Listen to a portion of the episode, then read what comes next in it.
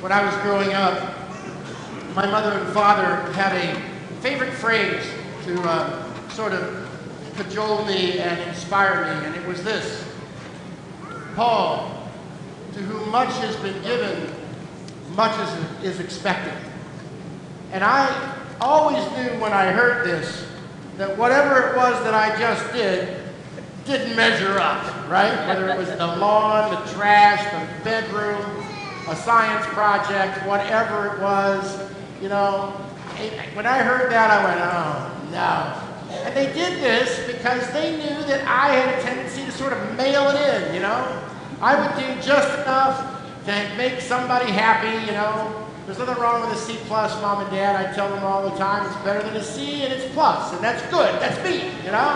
Plus and uh, not so much. You know, mom and dad had very high standards for what it meant to be a Lunsford. And so, to whom much has been given, much is expected, was a credo, uh, and thank God it was a big part of my parents' upbringing for my brother and I. Today, in the readings, which all three, I would recommend that everybody after Mass find a time before the Super Bowl, sit down and read all those three readings over again because I know how easy it is for you and I to come in here and that the readings just sort of go right over our heads because, you know, we're messing with the kids and we're doing this and that. So go back and read them. But I'll tell you that today, Jesus Christ is for all intents and purposes saying to, what, to whom much has been given, very much is, is expected. He took the Ten Commandments of his Father, and because the scribes and the Pharisees and 2,000 years of the Jewish people following the Ten Commandments, and how they had watered them down and misappropriated it and moved them over here, they had turned the Ten Commandments into just checking the box. You know, as long as we didn't do such and such where we could check that box, right? And Jesus is obviously amping this whole thing up. And he's saying that, yes, you heard this, but I am insisting on this. And the second this is at a much higher more converted of heart manner, less rules and far more intentionality. And that's what we're going to talk about here today. I know that it's easy for each and every one of us to check the box with the Ten Commandments. Like, for instance, keep holy the Sabbath, right? Keep holy the Sabbath.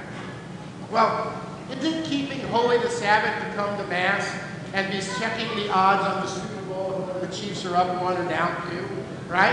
And it's not, that, I don't think that passes muster, right? No, of course not. God wants us to enter into the liturgy, to participate, to become part of the gifts that come up to this beautiful altar to Father to lift up to the Lord as our sacrifice of praise. And so, no, that would not be good enough in the eyes of Jesus to pass that commandment.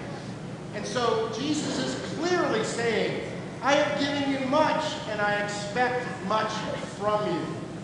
I will tell you one of the greatest, uh, most devastating things that has happened to modern day Christianity, primarily in the Western world, is the concept that all I need to do is to proclaim this man, Jesus Christ, to be the Son of God, and that I understand that he is my Savior, and that I will be saved.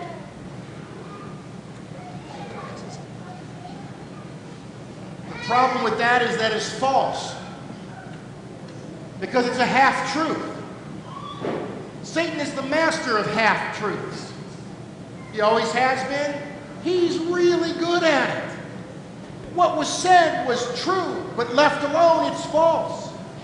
Jesus wants to convert our hearts, convert our souls, turn us from carnal men and women into giving, divinely created people who go outside of themselves to be the love of the Trinity to all that we meet. We are not allowed to stay static. We are not allowed to just stay in this mail it in attitude. Yeah, I believe Jesus Christ is my Savior. Yeah, He's, uh, he's God the Father's Son, and man, am I glad to be saved. Brothers and sisters, that's a great way to go straight to hell. You want to know how? I know that's true. I'll tell you.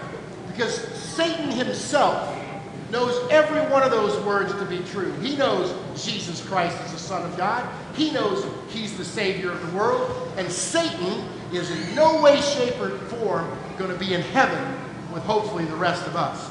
Not going to happen.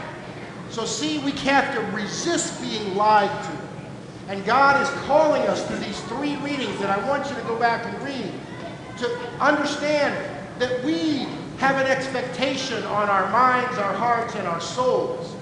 And that God wants us to live a full life, a powerful life, a capable life. He wants us to turn the kingdom of God into a dynamic kingdom by you and I converting our hearts, not just mailing it in. And so we have to ask ourselves, you may say, well, Deacon, I'm trying to do the conversion. I'm trying, I'm trying. I'm really working on it. Great, praise God. But then I want to ask you, are you getting caught up in what so much of the world is caught up in? And they even reference it in the second reading of St. Paul, where he says that the wisdom of the world is not the wisdom of our Lord, and that the rulers of the world have not God's wisdom.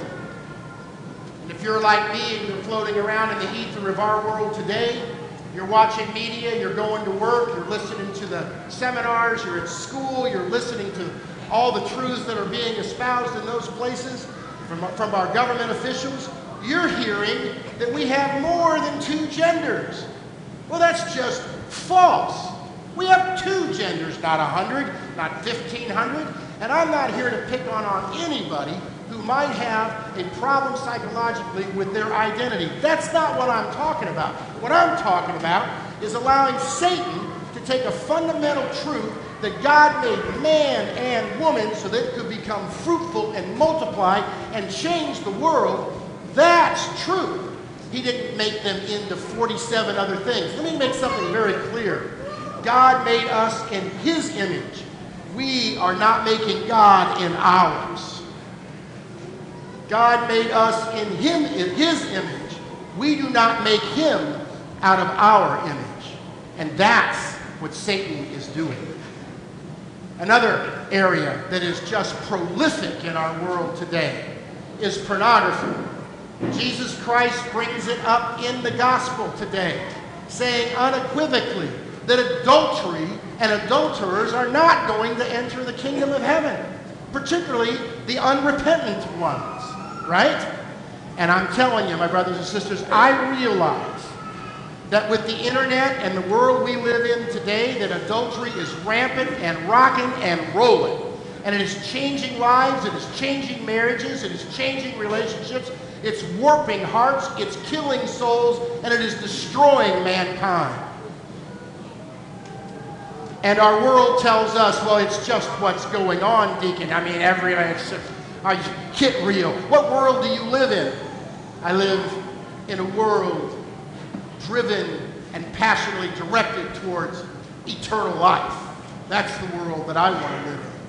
So, my brothers and sisters, if you or your family member or anybody that you know is suffering from pornography addiction or is watching that, recognize that that is a killing, death sin, and it must be scored, purged out of us.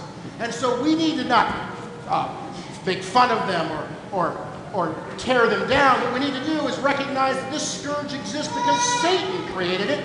And what we need to do is support them, get them the help, get to the, the professionals, work with them, do everything we can to change this scourge, to yank it out of our society, particularly our spiritual community. Because, my brothers and sisters, this, along with the half truth that there's halfway to, the, to heaven must be put down.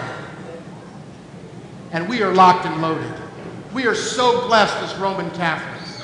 We, have, we can do this, my brothers and sisters. We can do it because we have seven sacraments, not three. Three would have been good. We got seven. We got seven sacraments. The most powerful one on today's subject is probably reconciliation. For when you and I do mess up, and it's going to happen, we are then repentant sinners. Huge difference there. Huge difference there. Lord, I want to move away from this sin. Give me the grace of this sacrament to avoid it in the future. That is converting one's heart And that's what our Lord Jesus Christ wants to see. He gives us his body, blood, soul, and divinity in the Eucharist that we are about to receive. God himself enters into our very soul. Why? Because he wants to overwhelm all the stuff that's in there. And if we're willing to allow it to happen, he will push it out. But we got to ask, Lord, let me become more like you. Push this stuff out of me. I gotta, I gotta clean my mind. I gotta clean my soul, Lord. Give me the help. Give me the grace. And he will. And for those of you who are married, you're in one of the most prolific grace sacraments that we have. Every time you die to yourself, every time every time, well, double points for cleaning toilets, every time you fold laundry, every time that we give of ourselves to the other, grace is released. And so there is no such thing as a perfect marriage. We have to use that sacrament to spill out God's grace inside our very home for our children to observe and to want desperately to emulate. My brothers and sisters, we are locked and loaded. We, yeah, sure, we've been given a ton, and a ton is expected, but we've got everything we need, we need to get it done. And lastly, the last thing that we have is we have this enormous spiritual community. 16,000 Roman Catholics just, just call this piece of real estate a parish. 16,000 of us that can support each other, help each other, pray for each other, serve one another, assist them in their addictions and in their changes of their hearts. Go on retreats with them. Do whatever we have to do to become closer to God so that you and I can change the world with the help of our Lord Jesus Christ. What an awesome set of readings today. Go home and read them. Let them change your life. And then let's all come together in this sacramental life and in this beautiful community and let Jesus Christ create us again. Amen? I'm tired. May God continue to bless you.